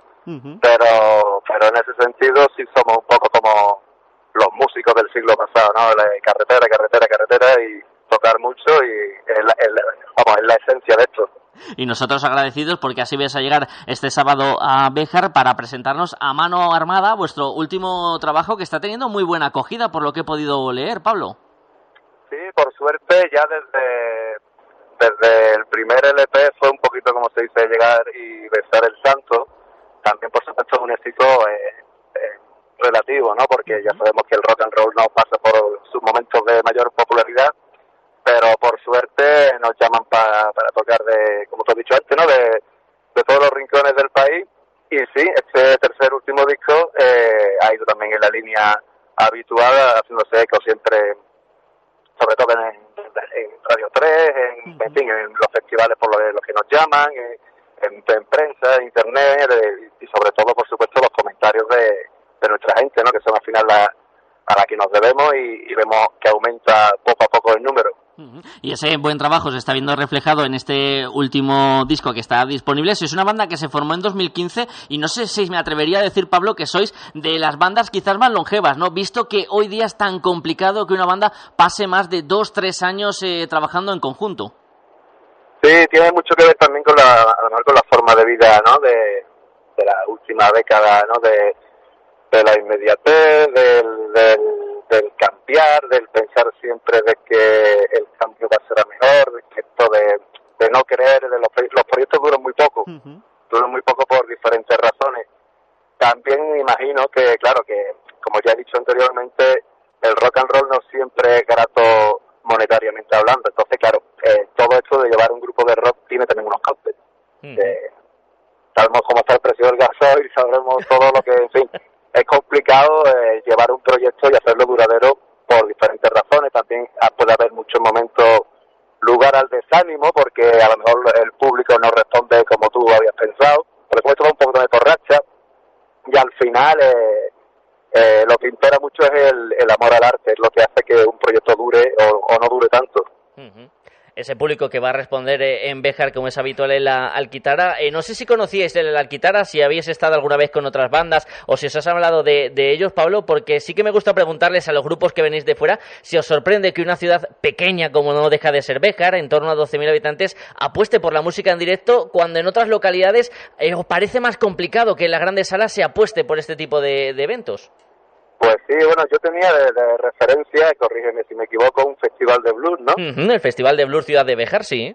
Exactamente, entonces siempre eh, Béjar eh, me, me sonaba, lo, lo asociaba a- al festival y luego descubrí la, la haciendo ruta un poco porque como, no- sí, como no sé si sabes que la- las bandas cuando salimos a tocar para el norte o para lejos de casa, pues nos intentamos hacer una rutita para que salga un poco más, para que traiga más a cuenta. Sí. Y digo, bueno, si vamos a Bilbao, pasamos por Logroño, seguimos bajando Logroño, Salamanca, Béjar, y con Béjar lo asociaba yo a, a la cultura musical del, del blues y del rock, y vi que, que estaba esta maravillosa sala en la que estamos desea- deseando ya tocar.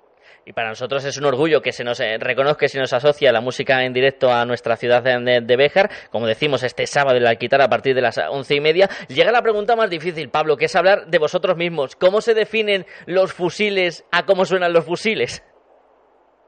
Pues bueno, eh, ya sabes que lo de las etiquetas siempre es un poquito extraño y caprichoso.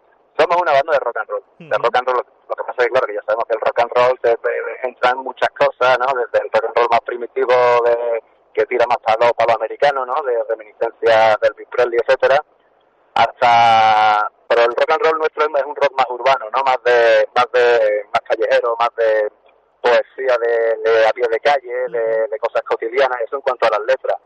Y después musicalmente, pues evidentemente venimos de, de, de bandas de los 80, que son las que nos han marcado la, adolescencia y la juventud. Eh, y bueno, el- quien nos haya escuchado, evidentemente sabe que las referencias son de grupos como Burning, Los Ilegales, Los Enemigos, El Primer Loquillo, eh, todas estas bandas que son las que realmente, digamos, recogemos nosotros de cierta manera el, el relevo. Ese- esa carta de presentación con esas referencias de lo que vamos a poder disfrutar este sábado en la Alquitara con los eh, fusiles. Eh, Pablo, muchísimas gracias por atendernos, que tengáis buen viaje en estos días y que os esperamos aquí en Béjar para disfrutar con vuestra música. Muchísimas gracias a vosotros y nada, nos vemos muy prontito.